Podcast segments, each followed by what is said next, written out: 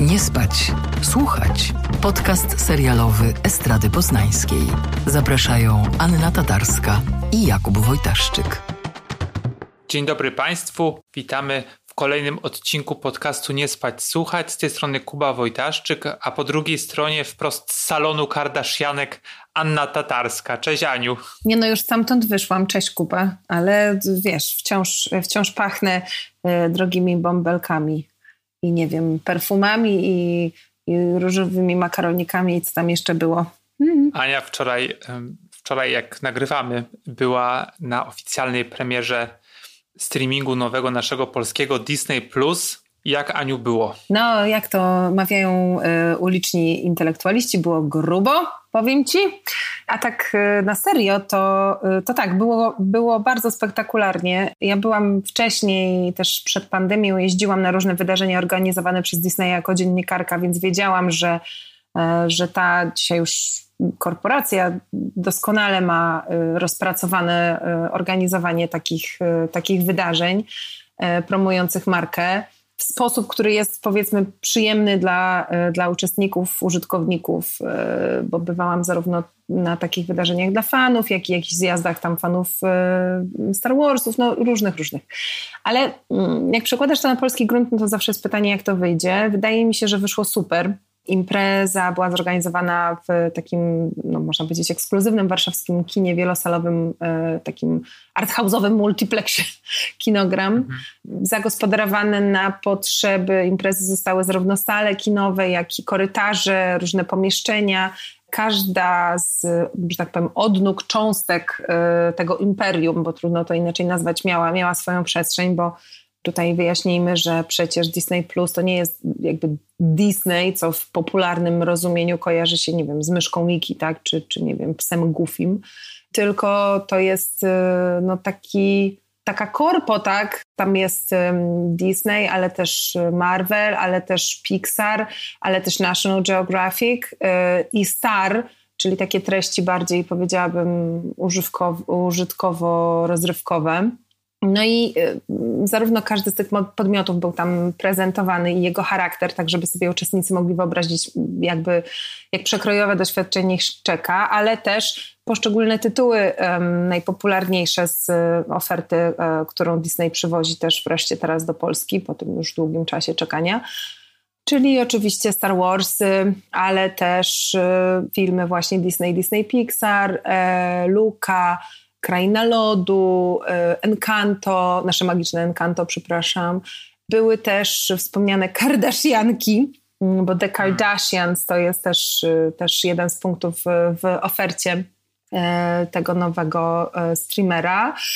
No i, i można powiedzieć, że to tylko impreza i co my się tak ekscytujemy. Ja uważam, że to jak marka się komunikuje poprzez tego typu wydarzenia, bardzo dużo o tej marce mówi. Tutaj było bardzo profesjonalnie, naprawdę na światowym poziomie.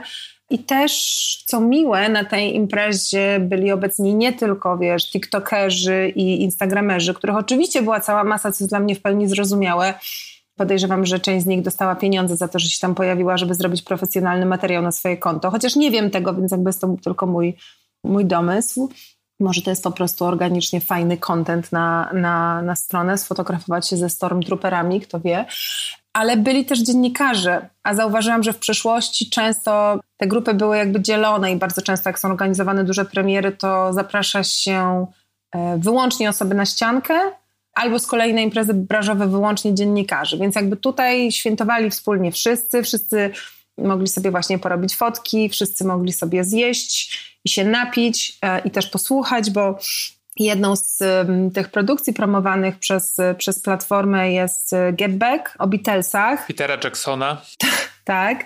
I, I, był zorganizowany koncert. Beatlesów. Super grupy złożonej między innymi z Tomasza Ziętka, Krzysztofa e, Zalewskiego, Smolika, Kewa Foxa i Emadego, którzy grali, jakby odtwarzali ten koncert słynny Beatlesów na na dachu, tylko że nie był na dachu, bo miało padać, więc był na ziemi. Ale no już reasumując, żebyśmy nie mówili o imprezie, ale to była bardzo fajna, dobrze zorganizowana impreza, na której wszyscy się dobrze bawili. Myślę, że wszyscy wyszli bardzo pozytywnie nastawieni do tego, co, co ich czeka. Mówię, ktoś uzna, że to jest bez znaczenia, dla mnie to ma znaczenie i, i jakby biorę to za, mm, za dobry omen. No ja myślę, że takie budowanie dobrego wizerunku, ale też takiego e, pozytywnego vibe'u właśnie, o którym mówisz, jest super istotne. No bo Disney Plus do nas przychodzi ze sporym opóźnieniem. Tak naprawdę miał się pojawić pod koniec 2021 roku.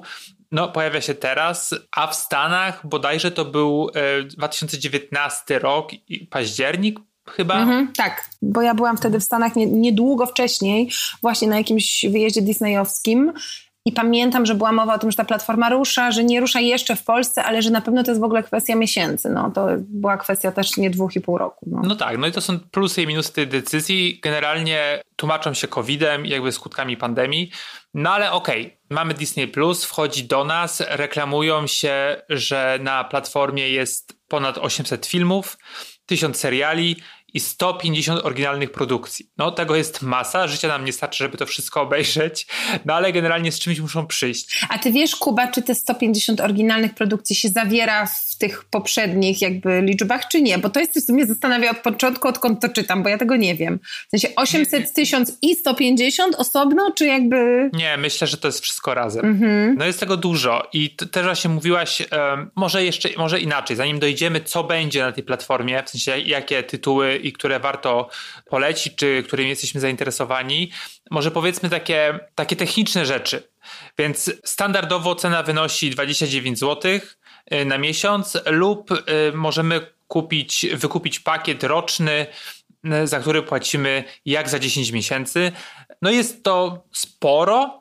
Pamiętam, dzisiaj czytałem taki artykuł na wyborczej Rafała Pikuły, który wyliczył, ile mielibyśmy wydać za platformy, jeżeli chcielibyśmy mieć wszystkie, które są dostępne, no to minimum 200 zł, a maksimum 500 zł e, na miesiąc, więc to jest e, no, kolosalna kwota, zwłaszcza gdy inflacja pędzi. No ja dzisiaj chciałam powiedzieć, że zatankowałam do pełna samochód i zapłaciłam 380 zł, więc jakby nie wiem nawet jak to skomentować, ale to, że życie jest y, coraz droższe, to jest po prostu bezdyskusyjny fakt. Natomiast jeśli chcemy porównać ofertę cenową Disneya z innymi, to według mnie wypada ona dość y, korzystnie, szczerze mówiąc. I nie tylko na zasadzie, jak popatrzymy, co oferują, to za tę cenę to to jest nieźle, tylko obiektywnie. Jest to dokładnie chyba taka sama oferta, jaką proponuje HBO wydaje mi się równie mocny pod względem merytorycznym gracz, gracz na rynku z nieco innym w tym momencie e, profilem, ale jest to oferta tańsza niż Netflix, bo Netflix ma trzy warianty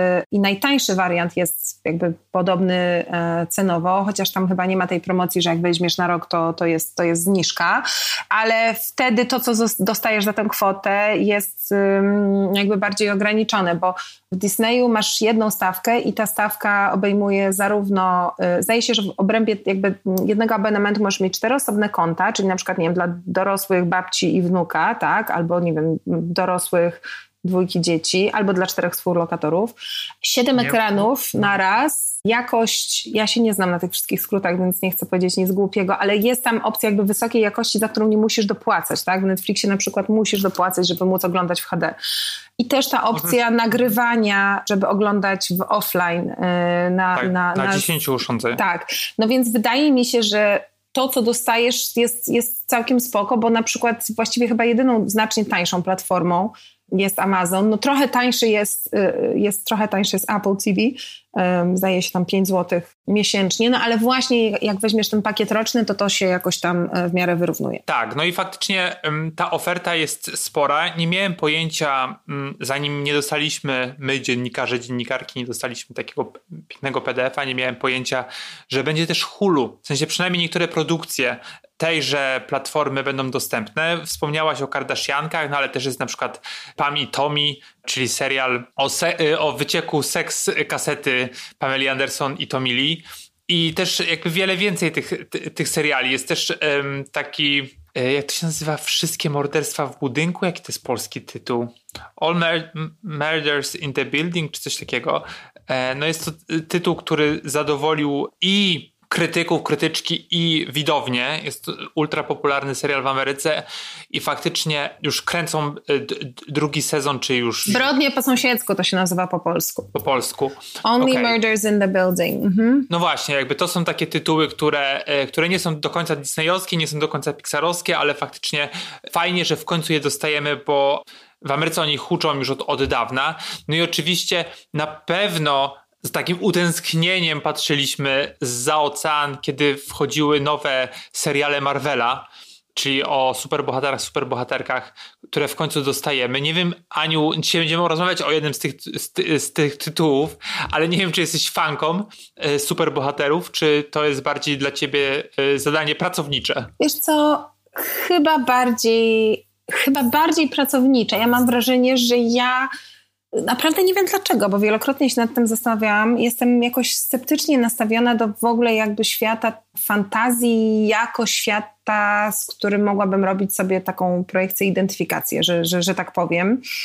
Trafiają do mnie jakoś takie wizje, powiedzmy, bardziej dla dorosłych, do których można podejść, nie wiem, filozoficznie, tak, czy potraktować je metaforycznie, jak nie wiem, Duna na przykład, mhm. ale totalnie ominęło mnie czy to najpierw na, na, na fazie jakiejś takiej tęsknoty za Zachodem, a potem napawania się wreszcie dostępną nowością, zaprzyjaźnianie się i, i, i wzrastanie w kulcie właśnie nie wiem, Batmana, Spidermana y, najpierw, a potem y, już, tu, tu już byliśmy starsi, no ale to jednak dla wielu osób to jest wciąż bohatero, bohaterowie Marvela, czy żeby się trzymać oferty Disneya, też Gwiezdne Wojny jak mhm. Gwiezdne Wojny oglądam z zainteresowaniem jako studentka filmoznawstwa, wyobrażając sobie, jaki wpływ ten film miał wtedy na rynek. Mówię tutaj o, o jakby tej pierwszej e, trylogii starszej e, z przełomu lat 70. i 80.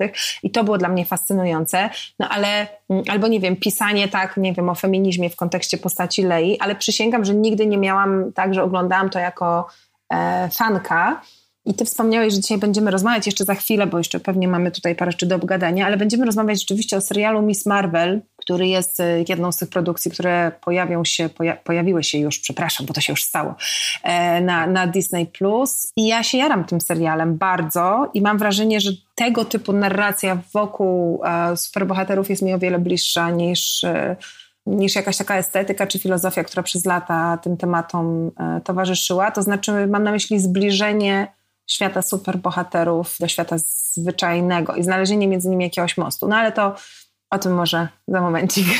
Ja mam takie wrażenie, taką luźną obserwację, ale bardziej wychodzącą ze mnie niż to, to nie jest na pewno obiektywne w żaden sposób, bo przez to, że ja bardzo dużo oglądam, też dużo czytam i słucham o serialach, zwłaszcza tych wszystkich podcastów amerykańskich i artykułów, to mam takie wrażenie, że dostajemy trochę takie odgrzewane kotlety, ponieważ przez ten czas, przez te, przez te dwa, ponad dwa lata, gdzie Disney Plus był już dostępny w Ameryce, wydaje się, że o tym wszystkim wiesz, nasłuchać. I teraz dostajemy, wiesz, premierowo One Vision na przykład, co już było tak dawno, że mam wrażenie, że wiesz, że to jest trochę takie no wiesz, nie? Już trochę już jesteśmy dalej, poza tym uniwersum. Tak, to jest rzeczywiście jakby coś, co trudno jest pominąć w kontekście premiery e, tej, tej platformy w Polsce. To znaczy, że wiele z tych seriali jest serialami, które mm, zrobiły sukces, stały się kultowe na innych rynkach już jakiś czas temu i my, jeśli, tak jak ja i mówię to absolutnie uczciwie, nie piracimy, bo ja nie oglądam od bardzo dawna y, niczego jakby z nielegalnego źródła, ani tam z VPN-em, czy nie wiem, z czymś. To ja no, nie widziałam y, na przykład jeszcze ani jednego odcinka Mandaloriana. Y, jeden odcinek Obiego-Wan Kenobiego, bo jakby miałam y, to w screenerze, więc tak. trudno jest mi o tym mówić inaczej niż jako z punktu widzenia osoby, która śledzi fenomen. E, nie mogę być jeszcze, e, jeszcze fanką, tak? Tak samo z Hawkeye, o którym się mówiło dużo w kontekście pojawienia się Piotra Adamczyka, ale wszyscy, którzy zrobili z nim wywiad i oglądali ten odcinek, też musieli go e, jakoś tam pozyskać, powiedzmy, pokątnie. No i oczywiście to może wzbudzać takie wrażenie, prawda, że jesteśmy rynkiem jakiejś tam drugiej wartości czy coś takiego. Z drugiej strony mogę Ci powiedzieć, że na pewno w naszym regionie y, jesteśmy rynkiem w czołówce, tak, bo na to wydarzenie y, przyjechało, nie wiem, kilkunastu dziennikarzy na przykład z y, Węgier spotkałam znajomych z zagranicy, więc jakby oni tu przyjechali, żeby celebrować otwarcie y, platformy w regionie, w domyśle, że jakby Polska jest centrum tego regionu. No, ja też uważam, że tutaj musielibyśmy, żeby to wytłumaczyć dokładnie, to musielibyśmy się zagłębić w niuanse, y, jak, co, o co chodzi z kupowaniem praw do produkcji. Są takie produkcje, na przykład teraz się mówi dużo o tym, że The Walking Dead miało swoją ściankę na tym wydarzeniu i e, przy, przy tytule na e, Disney Plus jest adnotacja, że tylko na Disney Plus, a przecież wcześniej było dostępne chyba na Netflixie. No i jakby tutaj chodzi o to, że prawa do tytułów się kupuje, tak samo jak był głośny transfer przyjaciół z Netflixa na HBO na przykład, prawda? Prawa się kupuje na jakiś czas i te prawa potem mogą zmieniać właściciela. Takie platformy jak Netflix na przykład od dłuższego czasu się koncentruje na produkcji własnych materiałów i oczywiście pokazuje też e, seriale czy filmy kupione, pozyskane, ale jeśli na przykład jest to serial Disneya, to Disney wiedząc, że robi platformę Disney Plus pewnie już od kilku lat, też tak pracuje, żeby te filmy, że tak powiem, stopniowo zgarniać z tych innych platform, no bo jeśli nagle, nie wiem, po tym jak y, Warner i e, Discovery się połączyły i teraz na HBO Max masz całą bibliotekę Warnera i na przykład Cartoon Network, no to jeśli te treści są dostępne tylko na HBO Max, no to oczywiste jest, że jest to dla ciebie argument, jeśli chcesz je oglądać, żeby z tej platformy korzystać. A jeśli są dostępne wszędzie, no to więc y, to jest po prostu saga, jak serial wenezuelski Kuba, kto komu zapłacił, kiedy, za co, na ile lat, kiedy to się gdzieś przeniesie i tak dalej. Według mnie to, czego możemy być pewni, to że platformy będą dążyły do tego, żeby ich treści oryginalne były tylko u nich, żeby to była karta przetargowa i jedyne sytuacje, w których jakby będzie się to w korzystny sposób mieszać, to jak będziemy mieli na przykład abonament telewizyjny, chociaż kto wie jak długo to będzie jeszcze działało i tak jak jest teraz, nie, że jak masz tam, nie wiem, abonament w Polsacie, czy abonament w, nie wiem, co tam jest, Neti, tak? Bo wymyślam, bo ja, bo ja się naprawdę na tym nie znam, bo nie mam telewizora, to możesz tam w ramach abonamentu X mieć właśnie w pakiecie dostęp do nie wiem, Kanal Plus Premium i, i Disneya i HBO i tam dopłacasz 5 zł, nie? Więc dobra, jakby... Dobra, a, a powiedz mi, jak, jako, e, ty jako matka, jak się zapatrujesz na Disney Plus? Czy jest to dla ciebie atrakcyjne z, z, tego punktu widzenia? Wiesz co, y, powiem ci, że y, zdecydowanie tak. To znaczy, po pierwsze, ja lubię bardzo niektóre z tych nowszych, oryginalnych y, produkcji Disneya i, i jakoś tak ciepło na nie patrzę. Jestem też fanką Simpsonów, no ale to akurat nie jest tytuł, e, nie jest e, tytuł dla dzieci. E, wreszcie w Polsce legalnie dostępny jest na przykład serial Blue, który jest jedną z fajniejszych produkcji dla małych dzieci, zarówno dowcipną i taką wariacką, ale też bardzo fajnie podkreślającą różne wartości. Uwielbiam filmy Pixara z, jakby z marką jakości Pixar, bo, bo to zawsze oznacza mm, jakieś takie wizualne wizjonerstwo i też po prostu poczucie humoru takie powiedziałabym wariackie, ale i tutaj przyznam, że muszę jeszcze sobie w tym e, e, mocno pogrzebać, ale pamiętam jak parę lat temu byłam w Stanach na takiej właśnie w ramach jednej z tych wyjazdów z Disneyem, na, na takiej wizycie w archiwach. I oni tam nam pokazywali jak były rysowane klasyczne jakieś animacje jeszcze w tych dawnych czasach, kiedy technologia wygląda inaczej. I wtedy pamiętam, że pokazywano nam taką maszynę do cyfryzacji właśnie mm, rysunków, wiesz, tych takich draftów pierwszych w ogóle tak. e, animacji. I ja się strasznie jarałam i chciałabym teraz zobaczyć, czy to wszystko jest bo obietnica była taka, że nie tylko takie tam klasyki, co my myślimy, że to stare filmy, jak nie wiem, Piękna i Bestia, czy tam Bambi, czy nie wiem, e, Alicja e, w Krainie Czarów, ale też, że docelowo dostępne będą takie bardzo, bardzo stare filmy, jak na przykład, i już znalazłam, jest Fantazja z 1940 roku, tak? Więc bardzo dużo z tych takich klasyków, które były jakoś randomowo dostępne, nie wiem, w telewizji czasami gdzieś, ale które są w pewnym sensie zapisem w ogóle jakiejś ewolucji wrażliwości popkulturowej, tak bym to ujęła. I też wydaje mi się, że dla dzieci są ciekawe z punktu widzenia zmieniającej się estetyki, że to wszystko tam jest. Czyli masz z jednej strony właśnie w głowie się nie mieści i Luka, a z drugiej strony, nie wiem, właśnie fantazję czy opowieść wigilijną Myszki Miki z kolei to jest film z lat 80 Ja tutaj jeszcze powyszukuję chwilę, a ty mów, bo ja jestem ciekawa. No tak, niewątpliwie. O, jest, już znalazłam, przepraszam, parowiec, Dużo parowiec Willy. Parowiec Willy, 1928 rok, też jest. To jest pierwsza kreskówka myszce yy, Miki ze synchronizowanym dźwiękiem, więc jakby te starocie też tu są, no i to jest naprawdę Wspaniale. fantastyczne. Tak, no to jest faktycznie dla takich filmofili. Kinofili, filmomaniaków. Pięknie. Tak, można, tak, to na pewno są takie smaczki. Wydaje mi się, że tym też może Disney Plus przyciągnąć. Tak jeszcze już kończąc, jakby wkraczając na mm, znowu do Marvela, tak myślałem nad takim pytaniem, czy Disney Plus faktycznie jest konkurencją dla pozostałych platform i czy faktycznie już możemy mówić w tym, w tym momencie o tych sławnych po prostu wojnach streamingowych, które wiesz, szarpią Ameryką. Hmm, wiesz co, ja nie wiem, ja w ogóle jestem sceptycznie nastawiona do, do takiego sensacjonalistycznego tonu, tak? To znaczy wszyscy, wszyscy wiemy i, i, już się martwiliśmy w zeszłym miesiącu, że Netflix stracił 200 tysięcy mm, subskrybentów. Rozmawialiśmy też o tym w naszym programie.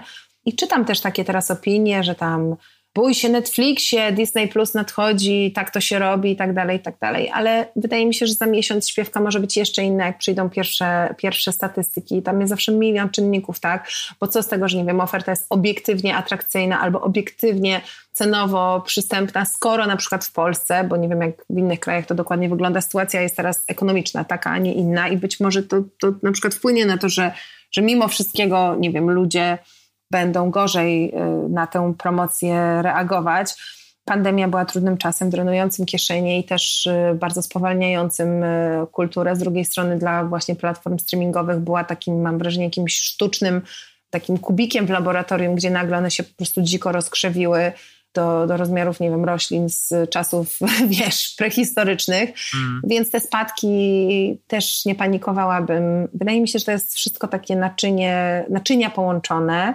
Więc ja na razie jestem na etapie y, obserwacji, cieszę się tylko, że jest szerszy y, wybór i bardzo y, nie między nami, bo przecież to jest publiczna rozmowa, cieszę się, że nie musimy za to wszystko płacić, że mamy do tego dostęp z pracy, naprawdę. To prawda. Bo to by był rzeczywiście dramat. No dobrze, to może teraz rozpoczniemy od tego Marvela, dokładnie od Miss Marvel, czyli najnowszej produkcji e, czy propozycji od Marvela, co się bardzo szybko zmienia, bo tych seriali powstaje na pęczki. Kamala, let's talk about you.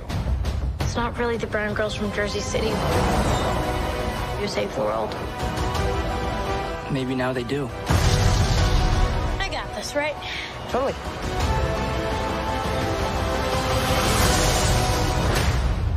I powiem ci tak, że do niedawna byłem zagorzałym fanem właśnie wszystkich produkcji marvelowskich, ale tak myślę, że od niedawna, w sensie relatywnie, tak myślę, że od może dwóch lat, oglądam wszystko, nadrabiam to, czego nie widziałem i bardzo lubię, lubię tę rozrywkę. Nawet nie DC, tylko właśnie Marvel. Nie mam gadżetów, ale mam przykład koszulkę, w której śpię i bardzo ją lubię. Mam tam moich ulubionych superbohaterów i superbohaterkę jedną. I faktycznie bardzo czekałem na, na te seriale i w pewnym momencie poczułem przesyt, dlatego że po pierwsze, jak powstawały te e, filmy, te wszystkie endgame i tak dalej, to było wydarzenie. To szłaś do kina, znaczy ty akurat pewnie nie, ale ja szedłem do kina i po prostu to dla mnie był trochę taki, wiesz, Disneyland, że siadałem w, w, dzień premiery, oglądałem sobie i wiem, że to jest głupie, w sensie ten film jest głupi, po prostu wiesz, kino akcji, ale po prostu lubiłem ten świat, bo lubię, lubię jak jest wielu bohaterów, wiele bohaterek, z którymi mogę się identyfikować lub nie e, i którzy, które mają te supermoce i po prostu dla mnie to była fajna rozrywka. Pojawiły się seriale i e, faktycznie było to wydarzenie, bo, e, bo mogłem spędzić z moimi ulubionymi bohaterami, zwłaszcza WandaVision, czas, ale szybko się okazało, że przez ten nadmiar e, ta ekscytacja spada. I też może nie forma, ale też jakość tych seriali i hype na nie nie był e, jakby e, nie szedł równorzędnie. Znaczy te scenariusze są po prostu miałkie na maksa. I najgorzej było w momencie, teraz jak był Doctor Strange, bohater, którego ja tak średnio lubię, ale żeby powiedzmy, żeby w pełni zrozumieć ten, e, ten film, warto, żebyśmy zobaczyli One Division. Więc dla polskiego widza, polskiej widzki, no to już jest duże ograniczenie. W sensie, no nie oszukujmy się, te seriale, te filmy nie są tak po prostu, wiesz, głębokie, że, że nie zrozumie się fabuły, ale jednak y, warto byłoby wiedzieć, co się w tym świecie dzieje do końca. Jakby. Rozumiem cię i powiem ci, że mnie to zawsze denerwowało, szczególnie odkąd jestem e, matką, dlatego że od tej pory jakby włączyła mi się taka czujność na próby uzależniania od siebie widzów i już całkiem osobną odnogą jest oczywiście cały tak zwany merchandising, czyli gadżety, zabawki, prawda, i wszelkiego rodzaju przedmioty związane z e, konkretnym tytułem, e, co prowadzi do tego, że potem chłopcy w przedszkolu mojego syna po prostu muszą mieć czapkę, nie wiem, z psim patrolem, to akurat nie Disney, ale, ale bo, bo inna nie, prawda, albo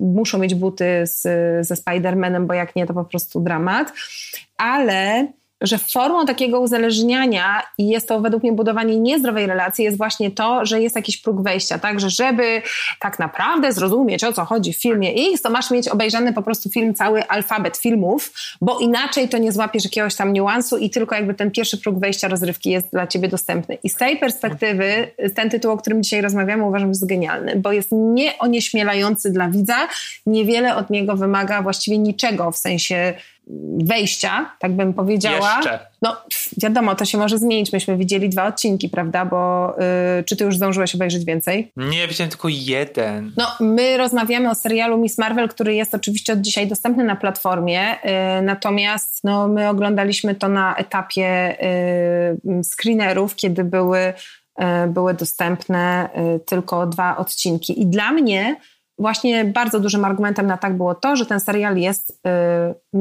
narracja płynie z punktu widzenia fanki, bo główna bohaterka tego filmu, yy, Kamala Khan, jest fanką Kapitan Marvel i jest dziewczynką taką zakochaną właśnie w tych filmach, w tych bohaterach, ale szczególnie w tej bohaterce, więc ona jest trochę taka jak my. W tym sensie, że wszystko, mm, wszystko, co ją potem spotyka, jest dla niej nowe, i my jakby razem z nią tak powoli w ten świat y, wchodzimy. A tak, bo jeszcze chciałam tylko przypomnieć, że Disney będzie robił tak jak HBO, czyli będzie po jednym odcinku, tak? Tak, Dobrze mówię? Super. I tak, Kamala Khan pierwsza raz pojawiła się w komiksach, e, e, znaczy jej komiks pojawił się w 2013 roku. Stworzyła go Sana Amanta, Amanata, przepraszam. I to jest pierwsza postać, Kamala jest pierwszą postacią muzułmańską, e, pochodzącą z Pakistanu, w sensie jej rodzina pochodzi z Pakistanu, która zagościła w komiksach. I to jest super w sensie pokazuje trochę rasizm, znaczy trochę, nawet mocno, nawet nie, nie chodzi o, o Marvela, tylko generalnie po prostu kultury, czy popkultury, bo ta dziewczyna tak naprawdę nie ma reprezentacji w świecie Marvela i musi kochać Captain, Captain Marvel. To jest też takie, od niej się odnajduje. Ja też tutaj sobie pozwolę na drobną prywatę. Y, chciałam powiedzieć, że y, komiksy y, o Miss Marvel wydawane w Polsce przez Egmont są dostępne i wiem o tym, ponieważ wszystkie je przetłumaczyłam. I co prawda akurat ta wersja serialowa, nie korzysta z tego, co wiem, z tych, z tych dialogów, bo też, bo też tam e, poczyniono pewne zmiany i na przykład geneza mocy Kamali jest e, nieco inna, co zresztą e, też ciekawe zaowocowało falą hejtu w internecie i takiego celowego mm, wystawiania negatywnych re, recenzji serialowi i obniżyło mu ocenę na Rotten Tomatoes, no ale to jest bardziej rozmowa o dynamice mm, jakby właśnie mm, użytkowników i ich opinii w w sieci. E, ale, ale tak, tu chciałam tylko powiedzieć, że te komiksy są i, i chociaż trochę inne e, i tak jak mówisz, zakorzenione w rzeczywistości już sprzed ponad dekady, prawie dekady, więc, więc też oczywiście e, pod względem na przykład odnośników popkulturowych to jest bardzo dynamicznie zmieniający się pejzaż to one są naprawdę super i bardzo, bardzo je polecam. I wcale nie dlatego, że je tłumaczyłam, tylko po prostu naprawdę są, są świetne i też wchodzą oczywiście w większe detale niż, niż serial. Z serialami Marvela jest tak, że jak reklamują, to próbują złapać widzów i widzki na takie haczyki tematyczne, czyli na przykład mamy Moon Knight, który jest tragiczny, ale to jest taka trochę mumia, trochę Indiana Jones. Mamy The Falcon and the Winter Soldier, to jest trochę Parallax View, Parallax View. Oczywiście nijak się to ma, ale powiedzmy. WandaVision to była historia sitcomów amerykańskich, no i teraz dostajemy Miss Marvel i to jest mm, opowieść o dojrzewaniu niczym z filmów e, Johna Hughesa, gdyby John Hughes zatrudniał e, aktorów niebiałych i aktorki. E, to, to można byłoby o tym mówić i to też jest bardzo silnie trochę zakorzenione w Spider-Manie mimo wszystko, no bo to jest po prostu nastolatka, Miss Marvel jest nastolatką, która no walczy o, nie wiem, o popularność, o zakochanie, jakby wiesz, wszystko dzieje się w takim w, w high schoolu i to jest um, i to jest bardzo takie miłe.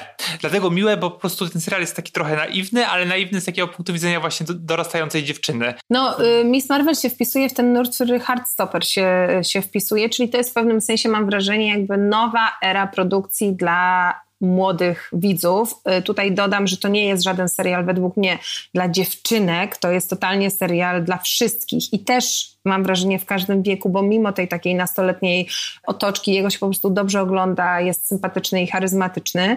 No i on też się koncentruje trochę w takim środowisku nerdów, ale to nie są e, takie, e, tutaj będę dalej slangu, e, ze slangu korzystać, przegrywy po prostu nudne, tylko to są nerdy stereotypowe, właśnie dzieciaki odrzucone, czy to ze względu na, nie wiem, to, że się inaczej ubierają, czy że, nie wiem, lubią przedmioty ścisłe albo coś takiego, ale one totalnie się jakby w tej swojej nerdozie odnajdują i znajdują też jakąś swoją siłę i w tej układance społecznej w szkole funkcjonują. Mam wrażenie, że bardzo fajnie jest y, wprowadzony wątek przynależności do innego kręgu kulturowego, innych wartości wyniesionych z domu, bez żadnej ideologizacji, ani też takiej próby, co niektórych wiem, że irytuje, jakby oswajania na siłę, tak? bo są ludzie, którzy ci się od razu zjeżą na, na, na hasło muzułmanka, to tutaj jakby oczywiście, że bohaterka jest muzułmanką, ale bardziej jest to pokazane przez jej taką nastoletnią codzienność i różne jakby dylematy i podejście rodziców do tego, a nie ma tutaj jakby żadnych prób takiego ani osładzania wizerunku na siłę, czy przełamywania pewnych stereotypów, których nawet nikt nie wypowiedział, ani też, ani też w drugą stronę. No i według mnie kluczem do sukcesu, bo uważam, że to jest naprawdę bardzo fajna produkcja so far, jest obsada, ponieważ grająca y, Kamale Khan, Iman Velani, to jest no jedna z lepiej, tak, jedna z lepiej obsadzonych ról, naprawdę jakie kiedykolwiek w Marvelu widziałam. Młoda dziewczyna, która jest taka bardzo zwyczajna, chciałabym powiedzieć, ale to słowo jest negatywnie nacechowane, ale do niej się da odnieść, więc w pewnym sensie te wszystkie teoretyczne bariery, które ją otaczają, tak to, że jest właśnie, nie wiem,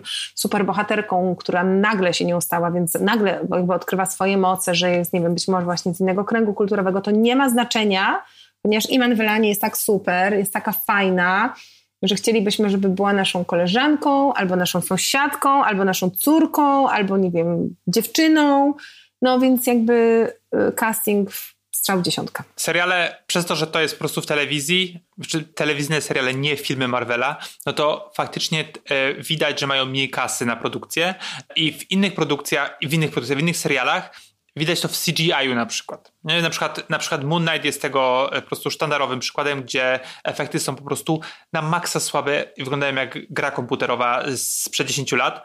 Tutaj jest, e, tutaj pasuje ten CGI. To jest wszystko takie, użyję słowa lukrowane, ale to jest złe słowo, takie mm, bardzo komiksowe, o może tak, na przykład jak piszą do siebie SMS-y, bohaterka z, ze swoim najlepszym przyjacielem, one się gdzieś pojawiają na przykład na neonach albo gdzieś na drodze, gdzieś wyskakują jakieś e, dymki czy napisy na, na ekranie i to bardzo fajnie gra. Też właśnie z bohaterką, bo ona jest, tak jak powiedziałaś, zanurzona w kulturze nerdowskiej, ale też ona, cały czas jej matka mówi, że ona y, śni na jawie, że cały czas ma głowę w chmurach. Tak. Tak, I, e, i to jest bardzo fajne. Poza tym też kręci filmy na YouTube'a i lubi cosplay, więc jakby to wszystko się z sobą zgrywa. I faktycznie podoba mi, podoba mi się ten pierwszy odcinek. Oczywiście jest dalej o nastolatkach, ja nie przypadam za bardzo, ale jak na serial Marvela, jest to ożywcze.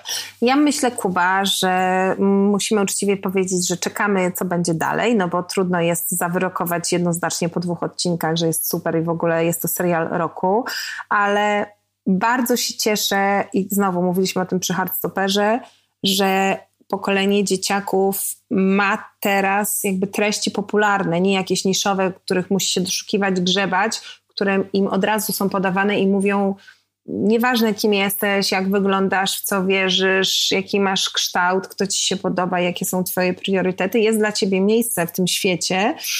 Ja myślę, że to jest, y, to jest mega, mega ważne. Za naszych czasów były y, subkultury, y, trzeba było wybierać, prawda, do kogo należysz, z kim chodzisz, jak obcinasz włosy i jakie, jakie zakładasz buty. Teraz nie ma to znaczenia, bo możesz mieć trampki i też, i też możesz być superbohaterką. Co więcej, możesz się tych supermocy nauczyć. Mm, no i tutaj w serialu jest to dosłowne, ale mam wrażenie, że to jest coś, co by się dało przeszczepić na, na takie codzienne życie i jest w tym coś bardzo pięknego. No dobrze. To tym optymistycznym akcentem możemy zakończyć. Ja jestem bardzo ciekawy, jak Disney Plus się od nas e, odnajdzie. Ja też. Jak również te wszystkie seriale Marvela. Na pewno jeszcze nie raz wrócimy na tę platformę, żeby podyskutować o nowościach. Dziękuję, Aniu. Będziemy na legalu teraz wreszcie grzebać w tym wszystkim, co świat już miał od dawna i, i z nerdowskim opóźnieniem ekscytować się na przykład Lokim. Te. Sun. Dobrze. Dzięki, Aniu. Dzięki, Kuba. Do usłyszenia. Papa. Nie spać, słuchać. Producentem podcastu jest Estrada Poznańska. Wszystkie odcinki znajdziesz na estradapoznań.pl.